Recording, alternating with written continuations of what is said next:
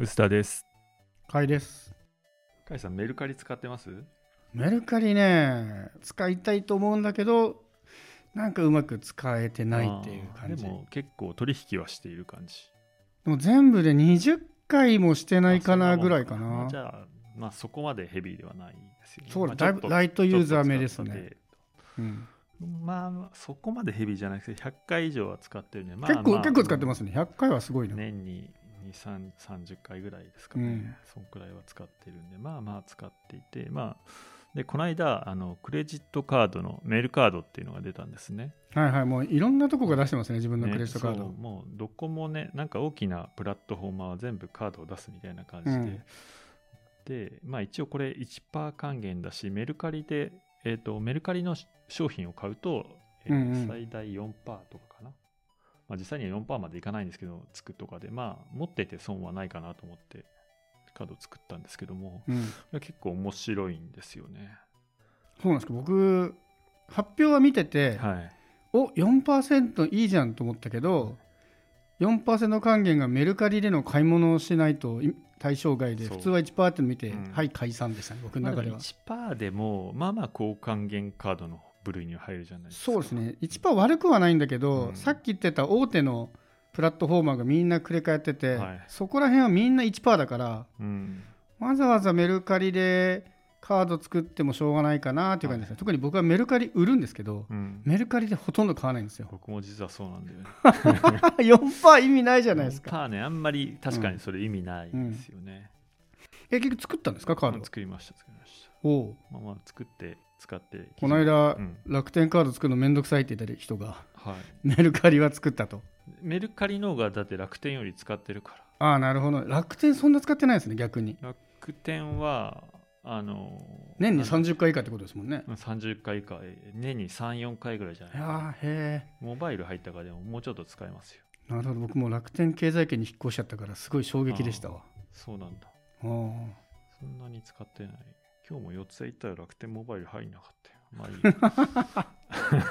それはいいんだけど、はい。でな結構メールカード面白いのがまず、あの普通郵便で届くんですよ。カードが。これ良くないっすか？クレジットカードなのに普通郵便で届いていいんですか？そもそも。ねなんかあの本人確認があるじゃないですか、うん。大体うるさいっすよね。郵便局とかのが来て、なんかサイン本なんフルネームでサインしてくださいみたいな、うん、あと身分証見せてくださいとかいう時もありますよね、うん。なんかそういうのが結構厳しい気がする。うん、本当にあのポストに入ってるんですよ、うん。盗まれたらやばいじゃないですか。まあでもこれそもそもえっ、とちゃんとカードを出して、うん。えっとスマホでアクティベートしないと使えないようになってるんですねまあだからこれだけ配ってもなるほど。意味ない。だからコンビニのあのポサカードだっけ？はいはいはいはい。あれか。そうそうああいう。あのアマゾンのカードとか iTunes のカードをみたいなやつ。盗んだけど使えないみたいな。あれと同じような仕組みになってるんで。そう。でこのさ受け取りって、うん。カードの受け取りって結構めんどくさくないですか？めんどくさい。めっちゃ嫌だ。うんそれは地味にいいですねそれのためにメルカード作ろうとは思わないけど まあね。他のクレジットカードがそれやってくれるとそうそうすごいね。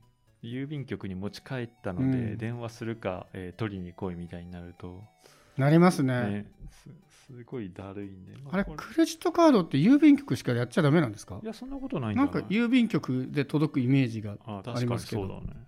あれ結構面倒ですよそうねっすね。えこれいいな。うちもこの間クレカ来たんですけど、はい新規申し込みならちょっと意識してるじゃないですか、はい。じ切り替えの時期ってあはいはい。勝手に送ってくるじゃないですか、はい。知らないうちに不在入っててはい。郵便局まで取りに来いみたいになってて、はいはい。それがこれだったらだいぶ楽ですね。はい。いいな。この仕組みは全クレジットカード会社が採用してほしいレベルですね。多分ねプリペイドカードとかこんな感じだったと思うんだけど、うん。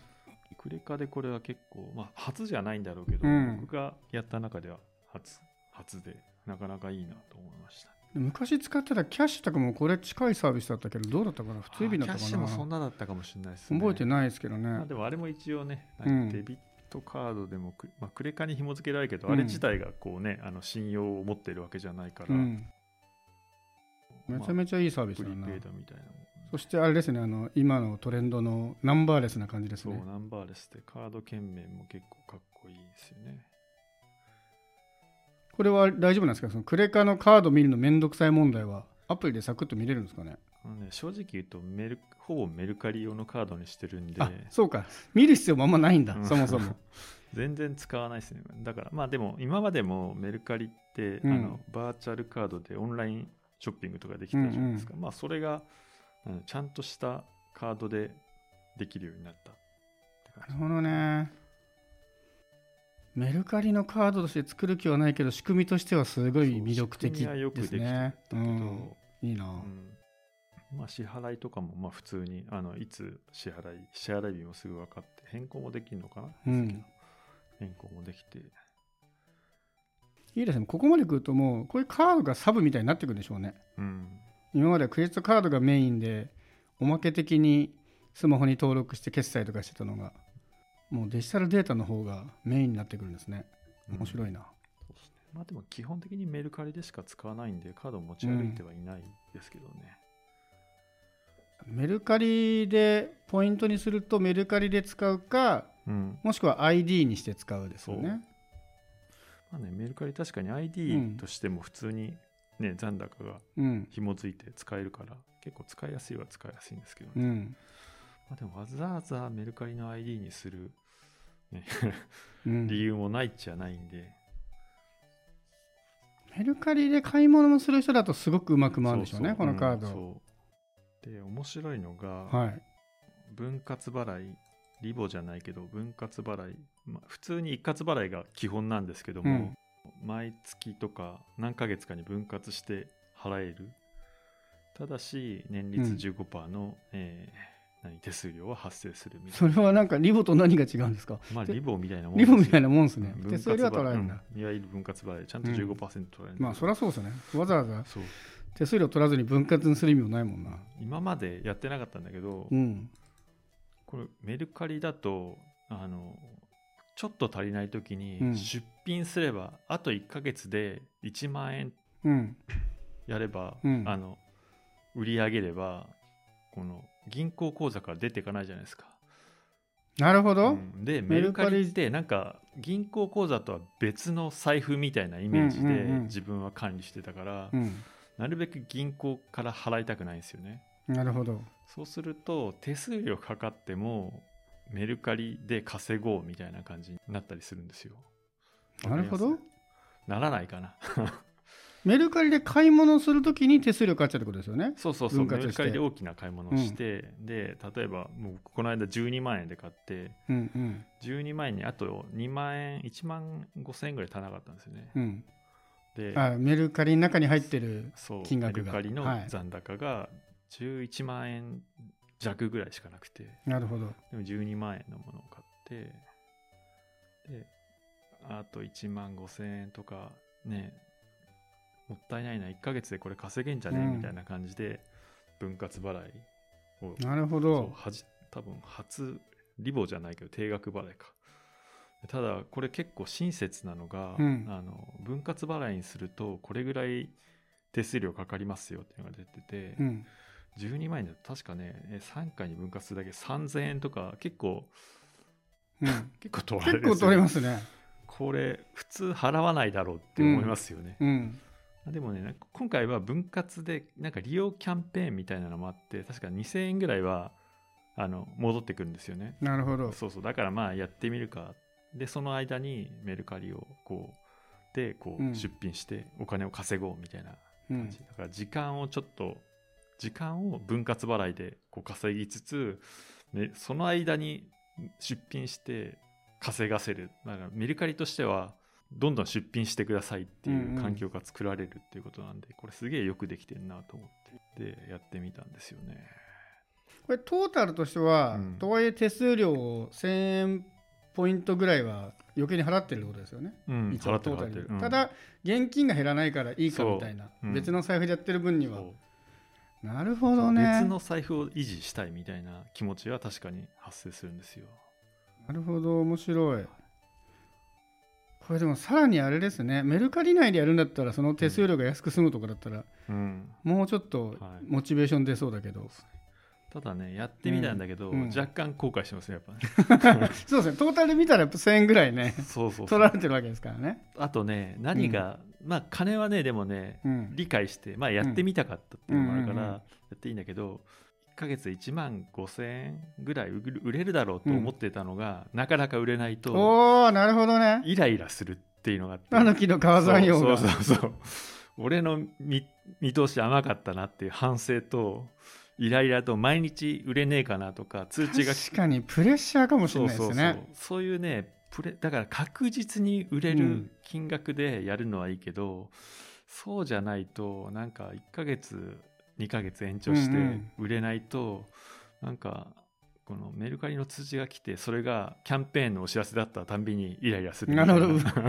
売れた通知じゃなくてキャンペーンの通知が来るっていうね。あーなんか 2, 2月何日まで売れないとなんだけどなんかあと何千円足りないみたいなまだ今も発生してて、これ、そうね。実際に目標に達成しなかった場合って金額足りないわけじゃないですか、うん。そうするとクレジットカードから自動で引き落とされてる銀行から。うんそうですね。銀あ銀行とかから、ああうんなるほど引き落ねとされるって感じですか？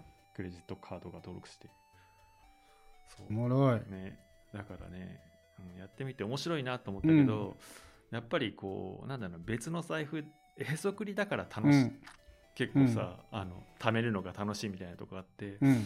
そのへそくりにプレッシャーかけられるの結構なるほどね腹立たしいなっていうところにやってみて気づいたんであのみなもしねメルカードで分割払いする皆さんは基本的には損になるので注意してねあの確実に売れるものの時以外は無茶しない方がいいですよっていう。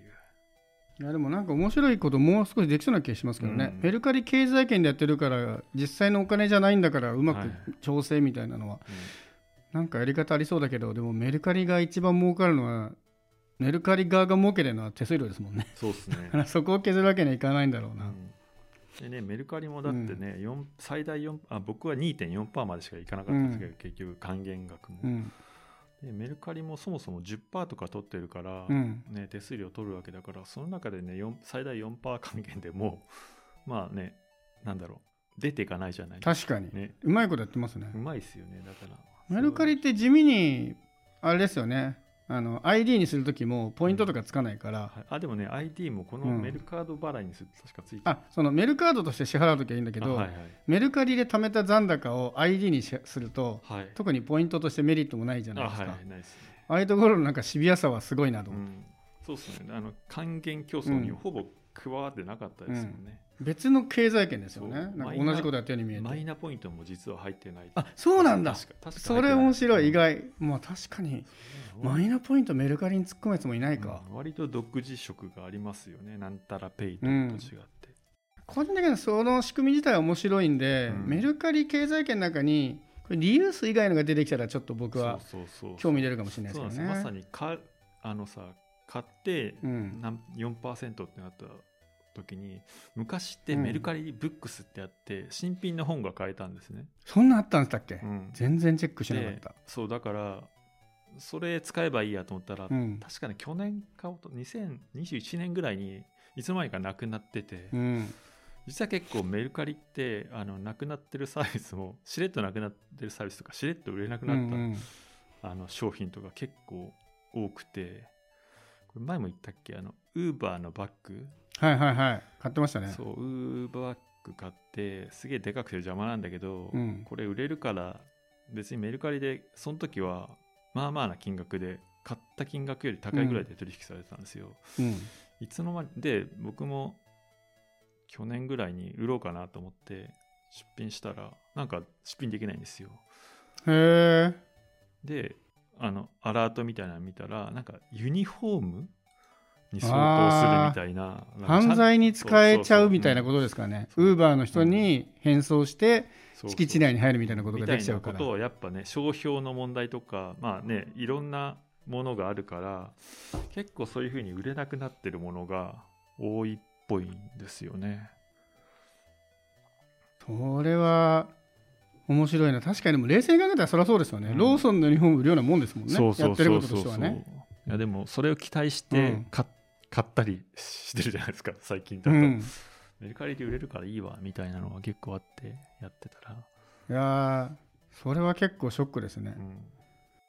あとね昔うん株主優待券、僕 ANA 昔、はい。あの国内旅行とかで突然行きたくなった時にうん。ように株主優待一応持ってたんです。持ってたっていうかあの毎毎毎し毎月？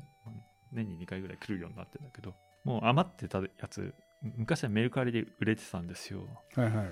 これもでただあの株主優待ってデジタルコードにな今なっててへコえード剥がしてそのコードだけあの伝えるとはいはい。で使えるようになってたんですね、はい。でそれって多分これ規約違反だな、うん。ろうなと転売できちゃいそうですね簡単に。そうそうそう。まあ転売自体はいいんだけどその、うん。なんですコードだから物物物の交換じゃないとどうやらダメらしいんですね。ああなるほど。それもうルール上の問題だけなんだ。そういうなんかの規制があるらしくてだからそういうデジタルコードを伝えるだけっていうのに使ってはダメっていうのが多分2年ぐらい前そんな感じだったんですよで最近になっていよいよ株主優待券も売れないいつの間にか売れなくなってるとか、まあ金券やり取りしてるのにちょっと近いところありますもんね。そうそう。うだからこれ確かにグレーだなってずっと思ってたんですけども、これも売れなくなってむ規約で昔から売れなくなってたのかもわかんないですけど最近だからそういうのもなくなってて。割となんだろういつの間にかなくなるものがちょこちょこあったりするんですよね。まあ冷静に考えたらそれはそうかみたいなところありますよね、そうそう。だからまあ、うん。どんどん社会でここは問題だよねっていうところどんどん潰していくから、そうまあだからそういう意味でこうなんつうの社会が見えるというか、うん。あなるほど。そうそう。あのここに問題があるんだなっていうのがすごい分かって面白いんだけど。たまにすごいの出ますもんね、うん。昔もなんか現金まあで折り紙折って売るみたいな、ね すげえ技あったけど。そうそうそうそう。そういうのがまだまだ、うん。あの話題にはなってないけど結構あったりするんですよね。すごいなメルカリ僕は全然使いこなせてないからそのあたりの社会が全然見えてなかったわ、うん。まあ、結構面白いけど、まあ、ちょっとイラッとするけど、ユーバックマジで邪魔なんで、そうかもう売るとこ他のとこに売るとかダメなんですかね。ヤフオクとかももうダメなのかな多分ダメでしょうね。うん。まあ、理由はわかるから。まあそうですね理由はわかるよな。ね。そうなんですよ。まあでも捨てるのも忍びないなと思って。でもさ、例えばこれユニフォームだからダメってなると、例えば、なんだろう、フードデリバー、フードパンダって撤退したじゃないですか。そうすると、もうユニフォームじゃないじゃないですか。じゃないですね売っていいのかなとか。隙悪いっすねね そんなのみんなが撤退したって知ってるわけじゃないから普通の人にとったらねうん。ちゃんとしたユニフォームに見えるもんな、はいね、でもなんかねなんだろう昔のユニフォームを模したうん。おしゃれ T シャツとか、はいはい。シャツとか結構デザインものはあったりするじゃないですか。ありますね。それこそねコラボ T シャツとかもそうだし、ああいうのとこのユニフォームの境目結構際どいっちゃ際どいなとは思うんですよね。確かにそうそうだから本気の本物っぽく見えちゃうやつはダメなんでしょうね。ね。そもそもね、うん。でもなんかさ面白いな。そういうのが売れなくなるとねうん20年後とか多分逆にこんなのあったなってやり取りしたくなるものがあるかもしれないんで、こういうのをどうやって判断するんだろうなっては思いますよね。そのうちリストに入るんじゃないですかなんですかね。ウーバーが潰れて10年ぐらいして、うんもういいだろウーバーみたいななるんですかね。いう自動処理リストみたいなのが、はい。まあ、確かにあのマスクとかうん。一時期転売が騒がれた時禁止になったけど、うん。もう復活したんですよあね。そうなんですね。売ってよくなったそうだよな、うん。別にもう今マスクなんか安いですもんね。そうですね。まあだからそういうのもあるっちゃあるけど、でもそこまで細かくやってんフードパンダバッグは まあそもそも禁止されてないかわかんないけど。いやもうそういうのこそきっと AI の時代なんじゃないですね。か、あーまあね。AI で判断して、そろそろウーバーいいんじゃねみたいな、はい。ちょうどいいバランスを取ってくれんじゃないかな、そういうあるんですかね。とかね、最近ちょっと気になりますね。うわ面白いな。ね。メルカリね。いやカードの仕組みはすげえ面白かったんで。うん。もう一歩メルカリがなんか買えるなり加入できるみたいなものが始まってくれたらちょっと持ちたいかそうなですね。なんか本だけでも買えると結構使い道あるかなと思うんですけど、まあそういう意味ではあれですね、メルカリショップって最近お店が売れるようあの C2C というか個人だけじゃなくて、ちでしょうね。ねだからでもなんか今のところハンドメイドとか、なんか地方の名産とかでうんうん。割と日用品とかが買える店ほとんどないんですよね。うん。だからなんか普段使い的な意味でメルカリを使うってまああんまないですよね。メルカリの最大のメリットってそのメルカリ側のメリットですけど、はい。在庫持たなくていいことじゃないですか、はいはいだからメルカリ自身が在庫持つビジネスは多分相性良くないですよね、うん。そういう意味ではそう C2C のところで出てくるっていうのはなかなかいい気はしますけどね。あとはもう時間が会計するんですかね。この間も話しましたけど楽天だって最初は別にビッグカメラとかいなかったけど、うん。いつの間にか出てきてるんでうん。メルカリがそういうプラットフォームの入り口だけやってくれてはい。中でね普通にドリンク売る事業者が出てきたりとかするとちょっとなメルカードとか面白くなってきそうですけどね。そうですよね。今のところ、なんだろうな、こう、ビッグとかそういう大規模なところ全然狙ってなくて、そのベースに出店してるような会社とまあ色でしょうね、うんうん。まあね、ブランディング考えたらメルカリにビッグ持ってきてもそんなにまあね。人来ないだろうし、うんそう、なんか嫌だよね。うん。嫌だよねっていうとあれだけど。まあ、一応でもショップは分かれてますけどね、うんうメルカリショップとメルカリ確か。えーあでもそういうショッパーならまだ僕は使えるようになるな。うん、えーちょっと今度見てみよう。はい。えあと、カイカイさん、普段売るときってメルカリ以外だと何使ってるんですか？逆にメルカリ以外ってあるんですか？メルカリ以外、まあ、ヤフオク、えーペイペイフリマ、あと僕使ってるのはあヤフオクね？そうかヤフオクうんヤフはオ、クがて、まあ、メルカリ以前の定番で。そうですね。あとは僕が使ってるのはあのラクルってソフマビッグカメラソフマップグループのああはいはい。CM もやってるじゃないですか、聞いたことありますね。はい、昔は独自サービスだったのがビッグカメラの傘下とかなってます。それとも多分、ね、ラクルでソ最初から？ソフマップがややってたやつか。が中古買い取りやっててそこを強化するためにこうラクールみたいなブランドにしてあ全然意識してなかった。で今ビッグになって。いいんですかラクールまあ結構いいですよ。結構いいってやっぱりねあのメルカリで言った方一個一個ちゃんと売れるもんだったらメルカリの方がうん。いい値段はつきますね。ただメルカリでずっと5個ぐらい商品があってすぐ売れるものがあれば、なんかずっと売れないものもやっぱりあったりそのために個包装というか、うんうん。1個ずつ梱包しないといけないじゃないですか、うんうん。ラクルはあの家に取りに来てくれるんですね。あそういうことか。ラクールが一回買ってくれるんですね。そうそうそう。いやまあ基本的には中古だから、はいはい。まあゲオとかと同じような業者ですよねなるほど、まあでもフリマアプリ風に使えるみたいな感じ。まあでも買い取りアプリなんで、えーあそれはヤマトさんが楽でいいかもな。そうだからねでっかい商品うん。例えばなんだサンドバーとかさ、はいはい。ああいうの 梱包とかがもうめんどくさいし。あ僕全然意識してなかったけどこれ僕にはラクールがあってそうな気がしますね、そうだからパソコンとかも、まあ、ちょ直で誰かに売りたくねえなとか、そういう時とかはまあねフォーマットしてもなんか一度業業者を挟みたいとかだったら。あえそれパソコンの初期化とかもやってくれるんですか？一応初期化して出すけうん。けどまあなんかやってくれるんじゃないの？分かんないけど。それもさらにやってくれるんだといいですね。やってくれるとし分かんないですけどね。まあでもなんとなくねなんだろう。例えば iPhone で一回知り合いからうん受け取った時にあのパスワードロック、はいはいはいはい。iPhone じゃ iPad を知り合いから買った時に、まあ知り合いだとあのこのパスコードうんうん。教えてくださいでいいけどもしこのこのミスをやった時に確かに。メルカリでやるやり取りするの嫌じゃねとかあったりするじゃないですか。確かにそれはあるな。そう探すを消してなかったとか探すアプリとかもはい。ね。たまに聞きますよねそのね。メルカリでスマホ買ったはいいけど、うん。シムロック解除済みですって言ってるのに解除されてなかったとか,、はいはいかそういうミスを下げるたい時とか、まあやっぱまとめ売りですよね、うん。基本的には。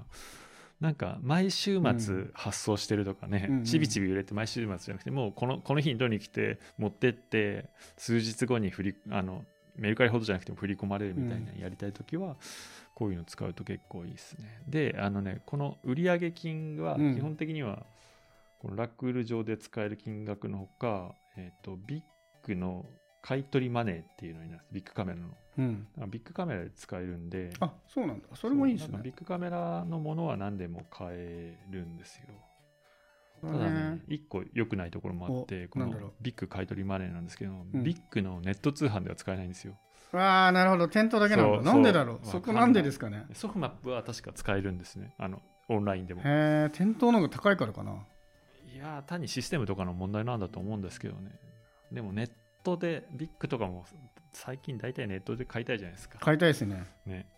なんで、そこがね、結構もう2年ぐらいすぐに対応するかなと思って、うん。まだ全然対応しないんで、そこは結構不満じゃ不満ですかね。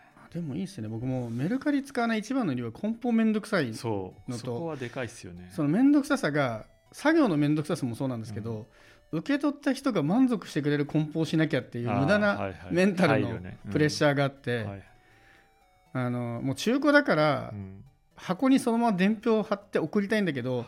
箱取っとく人だったら一回これプチプチで巻こうかなとかね余計なこといろいろ考えちゃうんですよ。そういうこと考えちゃう人にはこれまとめて売っちゃって僕もそこで儲けようと思ってなくて捨てるぐらいなら売ろうかなぐらいの感覚だから。実はラクールはむしろ今はメルカリより僕はラクールに向いてますようん気持ちが。そう普通の中古だけど、まあ、うんちゃんと取りに来てくれて、まあ、あと相場もあの大体公開してあるから検索すれば大体これがいくらかって分かって、まあしかも僕の前デジタルガジェット多いからな。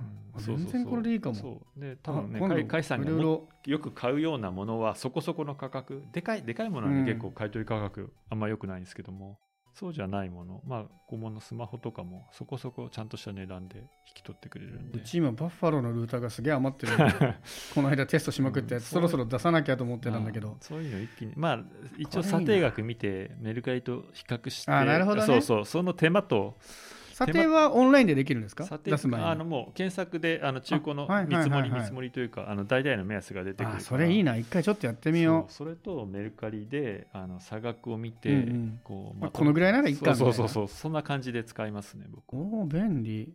それなんかもう共通検索アプリとか欲しいぐらいですね。そこまで。誰かサードパーティー作ってくんないかな、えー、面白い。えちょっとうちの結構ね溜まってるんですよ、うん。売らなきゃいけないデジタルガジェットが、うんうん。で撮影がめんどくせえって言って放置してたんですけど。ああそれもそうですね、うん。特にでかいとさ周りきれいにしないといけそうないとそうそうそうそうそう。それで止まってたんでう。わこれは僕は今ラクールに出す気満々になってきましたよ、まあ他のサービスもいろいろあるけどまあ多分僕が一番使いやすいというか、まあね結局ビッグだからビッグで使えるからっていうのがあるから、あれか細かい時は多分おまけつけていくらみたいな人できないでしょうねそれは難しそうだあななんかほら、まあねその。よくスマホにケースもつけてはい。プラスいくらみたいな、はいそういうのやりたかったらメルカリとかまあそうですね。あのついでに処分したいものがあるとかね、うん。そういうんだったらメルカリの方がいい、あ面白い。使っていますラクール。はい